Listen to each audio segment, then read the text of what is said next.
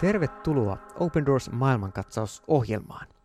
Minä olen Miika Auvinen ja kuuntelet Open Doors maailmankatsausta, joka on Open Doors-järjestön tuottama 15 minuutin ohjelma, jossa keskitymme vainottuihin kristittyihin. Open Doors on siis järjestö, joka erityisesti palvelee vainottuja kristittyjä tätä nykyään jo lähes 70 kohdemaassa, niissä maissa, joissa kristityt ovat kaikissa vaikeimmassa asemassa uskonsa takia. Tiesitkö, että noin 360 miljoonaa kristittyä kokee vainoa ja syrjintää uskonsa tähden lukuisissa maailman maissa, ja vaikka me Suomessa saamme elää melko vapaasti kristittyinäkin, niin monille kristityille maailmassa se on vain toiveunta. Moni kristitty joutuu tänäänkin maksamaan hengellään siitä, että seuraa Jeesusta. Tänään me puhumme yhdestä nuoresta nigerialaisesta opiskelijasta Deborasta, jolle kävi juuri näin, eli hänet vastikään tapettiin uskonsa tähden Nigeriassa. Tästä aiheesta keskustelemassa kanssani tänään Johanna Kultalahti, Open Doorsin Suomen toiminnanjohtaja. Tervetuloa. Kiitos. Se on hieno asia, että meillä on mahdollisuus Suomessa vapaasti puhua kristittyinä ja myös kristityistä, vainotuista kristityistä. Mutta todella maailmaakin on järkyttänyt ja jonkun verran itse asiassa Suomea laajemmin myös BBC:n ja kansainvälisten Reutersin ja muiden uutistoimistojen uutisissa on näkynyt nigerialaisen opiskelijan raaka murha WhatsApp-viestin takia. Suomessa valitettavasti tätä mediassa ei ole hirveästi minun silmiin ainakaan osunut, mutta Open Doorsin nettisivuilta opendoors.fi ja sieltä ajankohtaista löytyy tämä tuore uutinen. Eli toukokuun 12. päivä nigerialainen opiskelijatyttö murhattiin, kun hän oli jakanut WhatsApp-ryhmässä Jeesusta ylistävän viestin yliopisto-opiskelijoiden keskuudessa, ja nämä murhaajat olivat hänen kurssitovereitaan täällä Nigerian Sokoton kaupungissa sijainneessa opistossa. Tämä murhattu Deborah Samuel Jakubu oli WhatsApp-ryhmässä iloinnut siitä, että hän oli läpäissyt tenttinsä, ja Open Doorsin paikallisten lähteiden mukaan Deborah oli lähettänyt ryhmään ääniviestin, jossa hän sanoi: "Jeesus Kristus on suurin. Hän auttoi minua suoriutumaan tentistä." Lopulta Deborah murhattiin tämän viestin takia, koska hän ei ollut tätä viestiä poistanut, ja muslimiopiskelijat kokivat tämän viestin rianaukseksi, eli Jumalan pilkaksi, koska alue on vahvasti islamilainen ja kaikki kristillinen ilmaisu voidaan tulkita Allahin pilkaksi. Johanna Kultalahti Open Doorsista, kuinka yleistä tällainen on Nigeriassa ja miksi tällaista tapahtuu? Taustataan vähän tätä Nigerian kristittyjen tilannetta.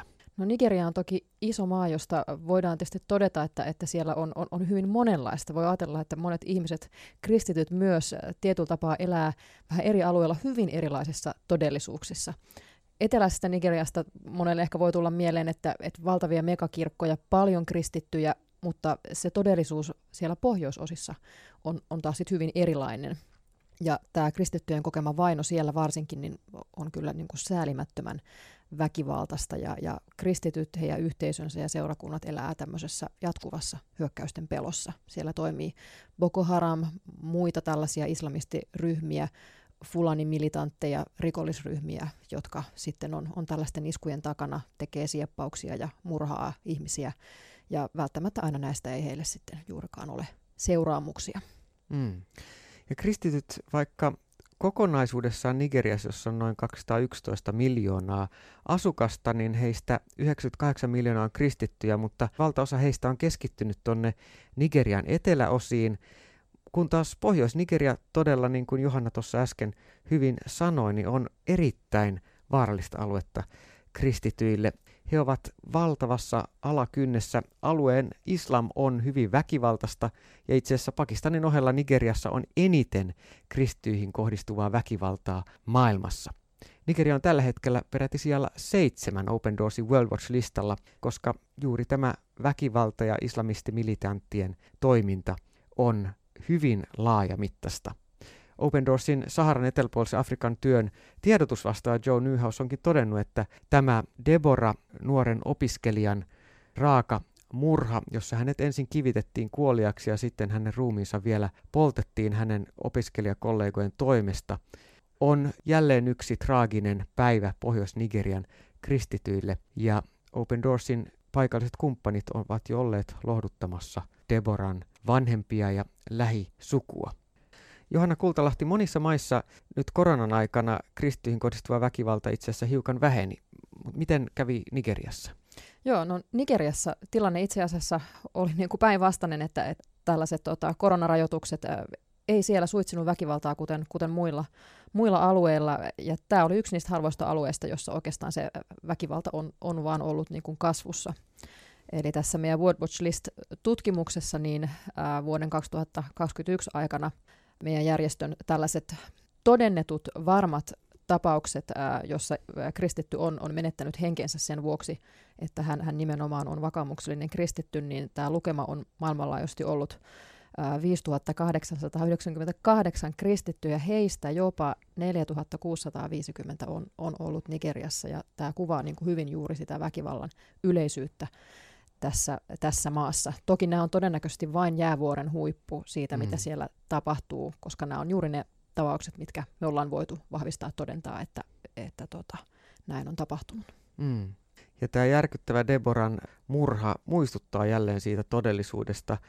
Viime vuonna tosiaan yli 4000, eikö näin se ollut, Johanna? Yli 4000. Kyllä, 4650, se on valtava lukema. Mietitään, Suomessa se olisi yhden pienen paikkakunnan verran ihmisiä tapettu kristillisen vakaumuksen tähden pelkästään Nigeriassa. Tosiaan Open Doorsin tietojen mukaan jo tänä vuonna 2022 alkuvuoteen mennessä, niin 898 siviiliä on tapettu islamistien toimesta ensimmäisen 3 kuukauden aikana. Viime vuoden puolella muun muassa yksi pastori tapettiin lokakuussa Nigeriassa. Pastori Shuaibu, joka oli juuri tässä kesäkuun 1. päivän rukousaiheena Open Doorsin rukouskalenterissa. Ja helluntai-sunnuntaina on tärkeää muistaa rukouksessa juuri näitä seurakuntojen johtajia ja ylipäänsä kristittyjä Nigeriassa ja tällä alueella. Juuri tämä Deborankin murha tapahtui täällä Sokotossa, joka on paitsi osavaltio myös Sokoton kaupunki, tuon osavaltion pääkaupunki, luoteisnurkassa Nigeriaa, ja siinä rajanaapureina Niger ja Burkina Faso muun muassa ovat niitä maita, joihin tämä ääri-islamilainen väkivalta kristittyjä kohtaan on laajentunut viime vuosina järkyttävällä tavalla. Miten tämä näkyy sitten kristittyjen miesten ja naisten elämässä Nigeriassa ja muissa näissä maissa tässä Sahelin eteläpuolisessa Afrikassa? Joo, no toki ehkä miehet vielä niin kuin erityisesti ovat niin kuin siinä suuremmassa uhassa tulla näiden iskujen kautta niin kuin surmatuiksi, joka sitten tietysti vaikuttaa yhtä lailla myös sitten naisten perheiden elämään siellä. Naiset usein on taloudellisesti hyvin riippuvaisia miehistään, he eivät välttämättä ole kovin koulutettuja näillä alueilla, niin kun sitten puolisoelättäjä menehtyy, niin naiset jää kyllä lastensa kanssa hyvin vaikeaseen tilanteeseen. Heidät saatetaan lisäksi vielä kokea siinä omassa yhteisössä taakaksi, mikä ei niin kuin edelleenkään helpota sitä tilannetta. He on usein vielä vakavasti traumatisoituneita näistä iskuista ja hyökkäyksistä, ja heidän tilanne on kyllä hirmu vaikea näiden jälkeen. Mm. Tuossa tosiaan tämä pastori Shuaibu, joka lokakuussa murhattiin raasti, niin tämä murha tapahtui Kanon osavaltiossa, ja se tapahtui sen takia, että hän julisti evankeliumia muslimeille, ja monia muslimitaustaisia ihmisiä kääntyi kristityiksi, ja tämä suututti alueen muslimit, ja juuri tämän kaltaisen iskun kohteeksi joutuu nämä kristityt seurakunnan johtajat ja pastorit. Miten sitten nyt Deborah nuorena naisena, kuvastaako Deboran raaka yllättävä kivittäminen ja sitten vielä ruumiin polttaminen jotenkin sitä naisiin kohdistuvaa tilannetta? Minkälainen se on? No naisia toki niin kuin voisi sanoa, että pääasiassa se heidän kohtaama väkivalta on tällaista seksuaalista väkivaltaa. Heitä saatetaan pakottaa seksiorjuuteen, raiskata, kidnapata, heistä pyydetään lunnaita tai sitten heidät annetaan näiden niin kuin taistelijoiden tällaisiksi palkinnoiksi. Ja muistetaan esimerkiksi nämä Chibokin koulutytöt juuri myös täältä Nigeriasta joitakin vuosia sitten, niin tämän kaltaista siellä kyllä tapahtuu niin kuin laajemminkin. Mutta tietysti meille Suomeen uutisia tulee hyvin vähän tältä alueelta. Mm. Lea Sharibu tulee yhtä lailla myös mieleen kristittynä tyttönä, joka ainoana ison joukon kaapattujen tyttöjen, kristillisen koulusta kaapattujen tyttöjen keskuudessa Viimeiseen asti piti kiinni uskostaan eikä suostunut kääntymään pakon edessäkään islamiin. Sen seurauksena häntä ei vapautettu, hän on edelleen vankina ja viime aikoina on iloittu siitä, että on saatu muilta vapautuilta vangilta tietoa, että hän on edelleen Boko Haramin hallussa, mutta elossa ylipäätänsä. Ponnistelut hänen vapauttamisekseen ovat olleet käynnissä. Open Doors on tutkinut tätä kristittyihin naisiin kohdistuvaa väkivaltaa tämmöisessä invisible, eli näkymättömät sukupuolittunut vaino tutkimuksessa. Onko siinä jotain erityispiirteitä, mitä haluat vielä nostaa esille tästä Nigerian ja Saharan eteläpuolisen Afrikan tilanteesta? No juuri tämä toki, että miehet ovat usein niin kuin riskissä tulla surmatuiksi, mutta kuitenkin mielenkiintoisesti niin kun on niin kuin pisteytetty tätä vainoa, että mitenkä se niin kuin naisten ja miten miesten kohdalla, niin naiset kuitenkin saavat korkeamman pistemäärän, koska tavallaan heihin kohdistuva vaino on sitten ehkä niin kuin pitempiaikaista, se on niin kuin muodoltaan laajempaa, että siihen sisältyy sekä tätä seksuaalista hyväksikäyttöä, väkivaltaa, ihmiskaupan uhriksi joutumista ja toki hekin sitten saattavat tulla tapetuksi tämän toiminnan seurauksena. Hyvin yleistä on, että tämmöinen niin kuin stigmatisaatio sitten tietysti jättää jälkensä, että seksuaalista väkivaltaa kokenut kristitty nuori nainen vaikka jää eloon, niin koko elämänsä kantaa näitä arpia ja voi myös joutua sen oman kristillisen yhteisön ikään kuin hylkäämäksi. Ja tässäkin Open Doors on pyrkinyt auttamaan. Kerrotko Johanna hiukan vähän siitä työstä, miten nyt esimerkiksi Deboran osalta, mitä Open Doors on tehnyt ja mitä yleisesti Nigeriassa Open Doors tekee?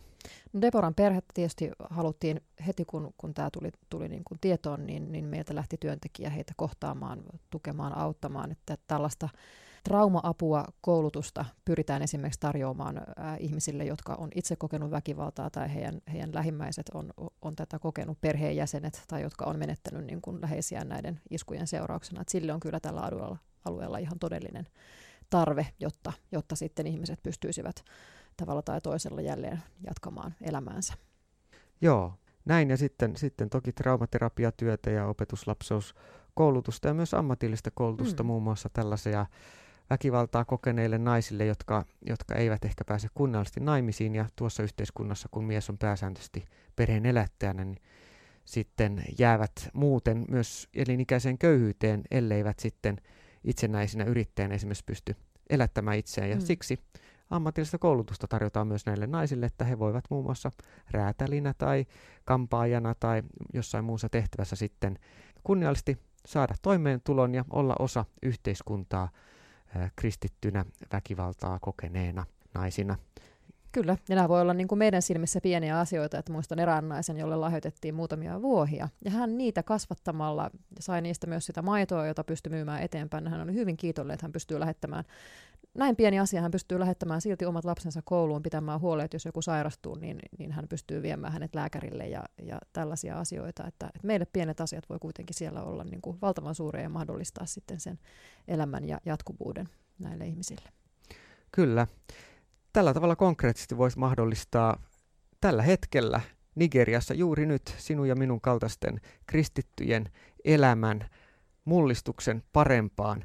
Ja Open Doorsin kautta voit olla tätä työtä tukemassa sekä rukouksin taloudellisesti ja myöskin kertomalla eteenpäin. Mikäli haluat lisätietoa Open Doorsin työstä, niin klikkaa osoitteeseen opendoors.fi ja siellä myöskin löytyy Deborah nigerialaisesta tytöstä kertova artikkeli ja siitä, kuinka Open Doors hänen omaisiaan sai käydä tervehtimässä. Video tuosta tapaamisesta löytyy myöskin Open Doorsin nettisivuilta. Kiitos Johanna Kultalahti. Tässä oli tämänkertainen Open Doors maailmankatsaus. Ja hyvää helluntaita ja helluntai-aikaa. Viikon päästä jälkeen Open Doors maailmankatsaus. Kiitos. Kiitos. Hei hei.